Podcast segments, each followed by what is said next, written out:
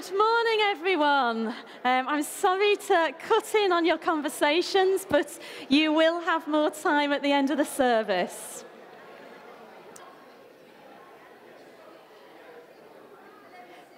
Hello, hello, um, and welcome to everyone online. It's fantastic to have so many people here. If it's your first time with us, especially, you are very welcome. And um, Brian was just saying what makes Jubilee special, and I stood there thinking, goodness me, my family and I, we came to Jubilee 11 years ago, and how on earth can I put into a sentence what makes Jubilee special? But let's see if we can all try and, and help Brian in this way. I'm part of the leadership team, and as Dan has said, um, we're looking at this series around meals, what it means to be sharing meals together. And today, I'm going to be speaking about meals and discipleship.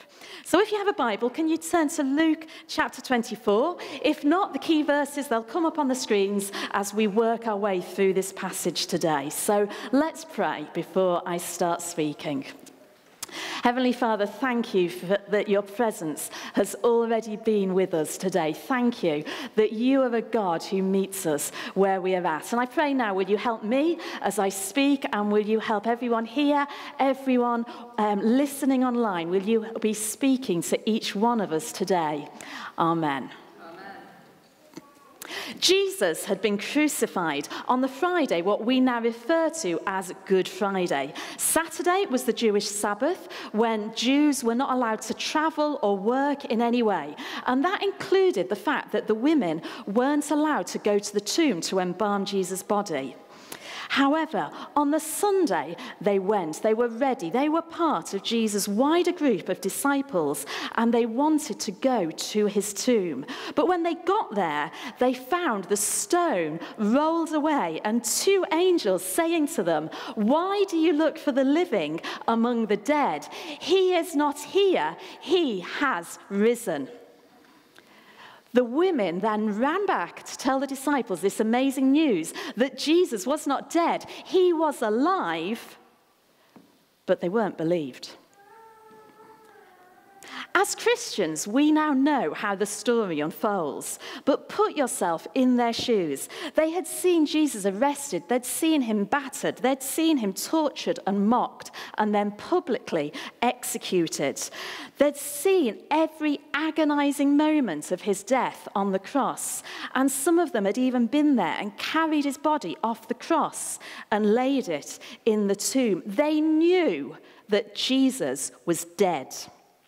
So Luke 24, verses 13 to 19 says, Now that same day, two of them were going to a village called Emmaus, about seven miles from Jerusalem. They were talking with each other about everything that had happened. As they talked and discussed these things with each other, Jesus himself came up and walked along with them, but they were kept from recognizing him. He asked them, What are you discussing as you walk along? They stood still, their faces downcast. One of them, named Cleopas, asked him, Are you the only one visiting Jerusalem who does not know the things that have happened in these days? What things? He asked them. So here we have two people, Cleopas and another person, possibly Mary, his wife. Mary, the wife of Clopas, was at the foot of the cross as Jesus died. And Bible scholars think that Clopas and Cleopas were probably the same person, just like you may know me as Sue, and a few of you might know me as Susan. Either way, these two disciples were followers of Jesus. They would have been in his wider group of 70. They had left Jerusalem. They were walking on this day without hope, their dreams shattered. They'd seen the one they loved, the one they were following. They'd seen him killed. They would have been exhausted, confused, and grieving. Why they were going to Emmaus, we don't know. The Bible doesn't tell us. But possibly they just felt We've had enough. We've just got to get away. I'm sure many of us have felt like that at some point in our lives. So, into this emo- emotional turmoil steps a man, a man who they didn't recognize, a man who was a stranger. He didn't give any quick answers. He doesn't tell them to pull themselves together. He doesn't change the subject. He simply walks with them. He asks what's going on and he listens. In fact, as he's walking, he stops and listens. He accepts them exactly where they are at. Sometimes listening is the most important thing we can do for a person. Listening takes time, listening takes effort. Listening shows that at that moment, what the other person has to say is more important than what we ourselves have to say. As you listen, you're not brushing aside the other person's situation, but you're interested and you're with them in it. And we can learn from how Jesus listened to these disciples. Dietrich Bonhoeffer, a Christian theologian, said, The first service one owes to others is listening to them. It is God's love to us that He not only gives us His word, but He gives us His ear. Christians so often think they must always contribute something when they're in the company of others. They forget that listening can be a greater service than speaking. Jesus listened, and then we get what we know now as a crazy question from Cleopas in verse 9. Are you the only person in Jerusalem that doesn't know what's been going on? Where have you been? Cleopas doesn't actually say that, but I think that's the gist, isn't it? Afterwards, Cleopas must have thought, what a crazy question. How on earth could I have asked Jesus that? But even in this question, Jesus showed grace. Jesus showed kindness. Jesus again wants to listen to these two disciples as they're walking down the road. He could cope with their questions, and he can cope with our questions today. So in verse 19, he said, What things? Cleopas continued. About Jesus of Nazareth, they replied. He was a prophet, powerful in word and deed before God and all the people. The chief priests and our rulers handed him over to be sentenced to death, and they crucified him. But we had hoped he was the one who was going to redeem Israel. And what is more, it's the third day since this took place. In addition, some of our women amazed us. They went to the tomb early this morning but didn't find his body. They came and told us that they'd seen a vision of angels who said he was alive. Then some of our companions went to the tomb and found it just as the women had said, but they did not see Jesus. They did not see Jesus. And neither did these two disciples. Cleopas knew quite well, did quite well as he explained to Jesus what had happened to Jesus. He knew the facts, but he spoke about Jesus of Nazareth, who was a prophet. Yes, Jesus had been Jesus from Nazareth, but he was so much more than that. He was the Son of God. He was God incarnate. He was the one who was anticipated through all of the Old Testament, and in fact was the fulfillment of so many of the Old Testament prophecies. These prophecies that the disciples would have known so well. Cleopas was so near in his understanding, and yet so far. He wanted a Jesus who was the conquering king but not the one who was a suffering service, a suffering servant. He wanted the victory, but he didn't expect the cross. He wanted the glory, but not the shame of the death as a criminal. A few weeks ago, I was asked on three separate occasions, Who are you? The first time I wasn't recognized because I was wearing a mask and the other person was wearing a mask. And every time we had spoken over the last couple of months, we'd been wearing our masks. So they had every right not to recognize me. The next two times, I was in a situation with some other professionals in the city. And again, they said to me, Who are you? Again, it was my fault. I'd left off my Jubilee lanyard. So they, they didn't know that I was Sue, who'd worked at Jubilee, who was involved in the situation that was before us. I wanted to be recognized. I wanted them to say, Oh, yes, we know who you are. I wanted them to be listening to me. Once, once we'd cleared up the confusion, it was fine and we all managed to work together. But they didn't know who I was, and I reacted. Here, Jesus, the disciples didn't know who he was. He didn't react, did he? The perfect Son of God. But instead, in verse 25, he said, How foolish you are, and how slow to believe all that the prophets had spoken. Did not the Messiah have to suffer these things and then enter his glory? And beginning with Moses and the prophets, he explained to them what was said in all the scriptures concerning himself. But he still didn't let on who he was. Even as Jesus was correcting the disciples, even as he was sorting their theology out, he didn't tell them off. He didn't say, For goodness sake, how many times have I explained this to you? You've been following me for how many years and you still don't get it? No. Even at that point, Jesus was kind and he was patient and he was gentle with those he was discipling. So, verse 28 As they approached the village to which they were going, Jesus continued on as if he were going further. But they urged him strongly, Stay with us, for it is nearly evening. The day is almost over. So he went in to stay with them. When he was at the table with them, he took the bread, gave thanks, broke it, and began to give it to them. Then their eyes were opened and they recognized him, and he disappeared from their sight.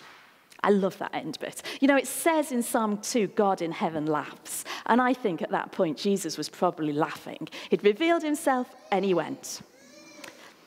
But in these verses, we see the two disciples offering Jesus unplanned hospitality. This would have been quite common in their culture, but then it changed. As they sat at the table, Jesus changed from being the invited guest to being the host. And as host, he took the bread, he broke it, and began to give it to them. And in that moment, they saw who he was. They recognized him as he broke the bread. Why at that point? Why not as he was listening to them with compassion? Why not as he was explaining the scriptures? In Luke 9, we have the story of Jesus feeding the 5,000.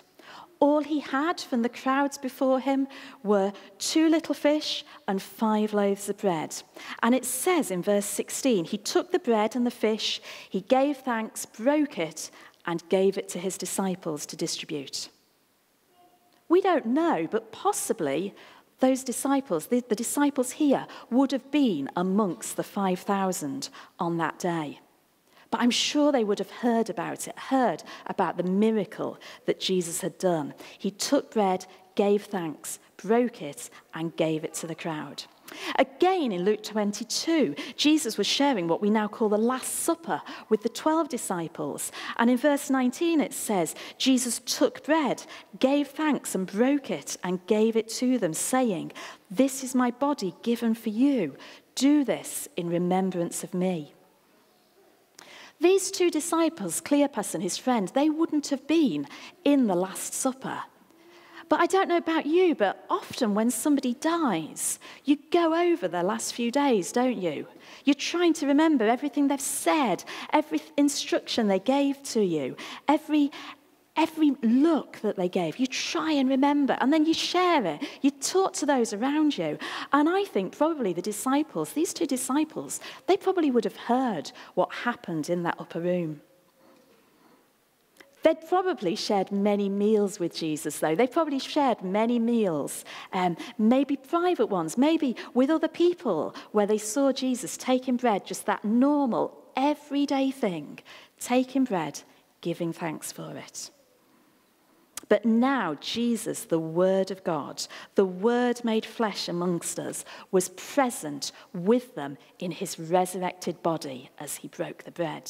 He spoke out the Word of God, bringing clarity into the hopelessness and confusion that those disciples were feeling. And he enacted the breaking of his body on the cross as he broke the bread and shared it with them. Verse, 22, verse 32 says, They asked each other, Were not our hearts burning within us while he talked with us on the road and opened the scriptures to us? They got up and returned at once to Jerusalem. They found the eleven and those with them assembled together and saying, It's true, the Lord has risen and has appeared to Simon. Then the two told what had happened on the way and how Jesus was recognized by them when he broke the bread. By this point in the story, it was late. It was dark. Jerusalem was about seven miles from Emmaus, about as far as it is from here to the outskirts of Beverley. But the big difference is between here and Beverley, there's a road, there's streetlights, it's safe. But for those disciples, they'd actually been urging Jesus not to travel in the dark because they knew it wasn't safe. But here, because of their excitement, they immediately got up and went on the rough and dangerous tracks all the way back to Jerusalem, the place that they had been walking away from earlier that day. Tim Chester, in his book A Meal with Jesus, says an encounter with Jesus is a call to action, to involvement, to participation. You can't remain a passive observer. For the two disciples, meeting the risen Christ results in a radical change of plan. They literally retrace their steps by returning to the city. Today, are you just a passive observer? You may know the facts about Jesus. You may be a Christian. You may have been baptized but you still don't really want to participate. You're happy to come along here on a Sunday, but you don't really want to have your faith in Jesus impact on your plans, impact on your hopes, and impact on your direction of travel. The encounter with Jesus in our story totally transformed the disciples. They'd been walking away from Jerusalem, walking away from God's plans, walking away from the other disciples, from their family, from their community. They were troubled, they were confused, but Jesus came in, brought the focus back from their loss to the truth in the scriptures, and the disciples saw him anew. The Greek word in the New Testament that we translate into disciple literally means a learner or a student. So, a disciple of Jesus, what we now call a Christian, is literally a learner of Jesus. So, we too can spur one another on through discipleship. As we give people time, as we listen, as we stop with them, as we point people to what the Bible says rather than to our good advice. It might be a prepared Bible study. It might be reminding them of a verse in Scripture. But our intentional discipleship through the Bible, through the Word of God, will cause other people to encounter Jesus, will spur people on, and may even cause others to change the direction of their lives. As Dan has shared, we're encouraging every single adult in our family here in Jubilee to be part of one of our new life groups. These are replacing our growth groups. And yes, we still want people to be growing in their faith. Uh, absolutely.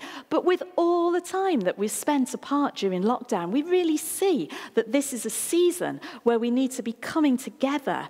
We need to be intentionally doing life together around a table. We need to be discipling one another, to be learning Jesus, to be encountering Him as we share food. I don't know what family memories you've got. But I've got two grown up sons, and a lot of our memories, a lot of our do you remember whens? It's around a table. It might have been a barbecue that almost went wrong because, you know, being boys, they liked flames, all that sort of stuff. It might have been birthday cakes made in secret. It might have been the jokes told repeatedly at the tea table. It might have been meals on holiday, sat in the car because we couldn't have a picnic because it was pouring with rain again. Probably some of you got similar memories. But what about discipleship moments around a table? You know, I never said to my boys, okay, Wednesday night, dad's not got a meeting, we'll all be in for tea, we're going to sit down and we're going to disciple you tonight. Do you know, if I'd said that, some of you know my boys, they wouldn't even have come down for their tea. Um, but repeatedly, my late husband and I, we taught our boys around the table. We discussed faith. We discussed respect. We discussed relationships. We discussed money. We bought correction. We said our sorries. We prayed together. We prayed for other people, not just giving thanks for our food. We didn't say to the boys, This is a discipleship moment, but it was. The boys, they saw our lives lived out before them. We read our Bibles together, but the significant conversations tended to happen around the table as we ate together. Jesus accepted Cleopas's op- offer of hospitality. We're not told if they were staying in an inn or if they were staying in, in a friend's house or a family member's house. It was unexpected, it was late. We aren't told that Jesus checked what was going to happen. He just went in and he shared bread with them around a table. And for us now, sharing our food, doing life together, it doesn't need to be elaborate. The incredible encounter in Luke 24 simply occurred as they shared bread, the normal, everyday part of their meals. The food that we share together as family here in Jubilee, the food won't bring changed lives, but the presence of Jesus will. In Genesis chapter 3, we, verse, we, we read of the first sharing of food where Eve took the forbidden fruit, shared it with Adam, and in that moment, God's perfect order was broken. Death came into the world. It said in verse 7 then the eyes of both of them were opened, and they realized they were naked. Their eyes were open to the problem. Not just the problem that they didn't have clothes on, but the problem that they had not accepted God's ways, that they had decided their ways were better than God's ways. They wanted to step out of God's perfect order. And so, wrong, sin, rebellion, all of that came into the world. Basically, they were thinking they knew better than God. Their eyes were opened to what they'd done. Here in Luke 24, where Luke describes the first meal that Jesus shared in his new resurrected body, the first meal in the new order of things after Jesus has risen from the dead, he said, Then their eyes were opened and they recognized Jesus. Jesus' resurrection proved that he had defeated sin. He had broken the curse that had come in in the Garden of Eden. He had broken the curse that continued right through humanity. He had even won the victory from the dead as he was raised back to life. Jesus wanted his disciples to see and encounter the truth of his resurrection power. He wanted them to understand that the curse that had come in at the Garden of Eden was broken by his resurrection. He wanted them to have those hearts that were burning within them. He wanted them to understand his power and his glory and that things were different now. He wanted his disciples to see and believe and encounter Him. And that is what Jesus still wants for every one of us today. Can you stand, please? And can the band come back, Caroline?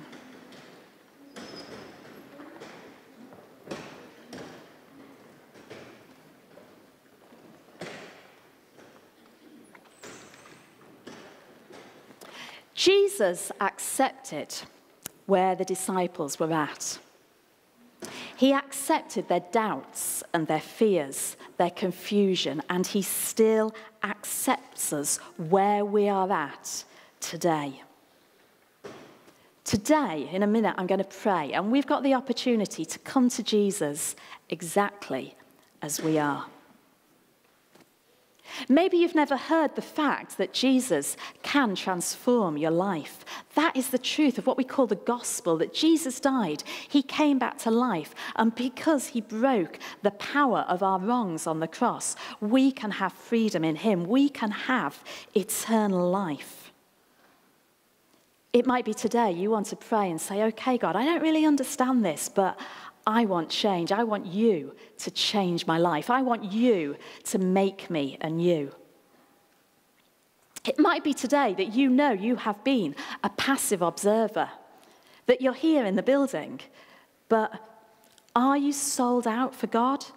A few weeks ago, Luke was talking and he said, Jesus wants you all in. Are you all in today, or are you still that passive observer? Let's pray.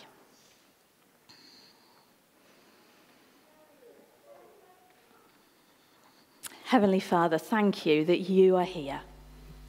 You are here with us in the same way that you were there with those disciples on the Emmaus Road. And Father, I thank you that you accept us where we are at. Lord, I pray today for anyone here who is feeling that they, they're just in that confusion, they just don't know where they're going, that they will come to you with, with their confusion, with their con- questions, that you will give us confidence knowing that you accept us where we are at.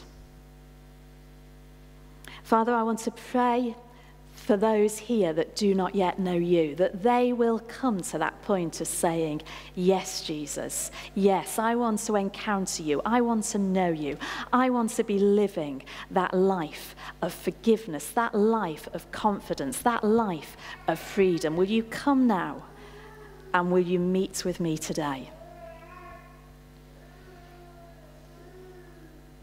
And Father, I want to pray for all of us now that you will give us that confidence to be doing life together. You will be giving us that confidence that we are family. You will be giving us that confidence to know that we are accepted by you, but we are accepted by our family here. That we will not stay just observers watching in, but you will give every one of our family here, whatever their age, whatever their background, however long they've been in this church, you will give them that knowledge that you call them into our family, that you call us to be family together, encountering you on our journey. Amen.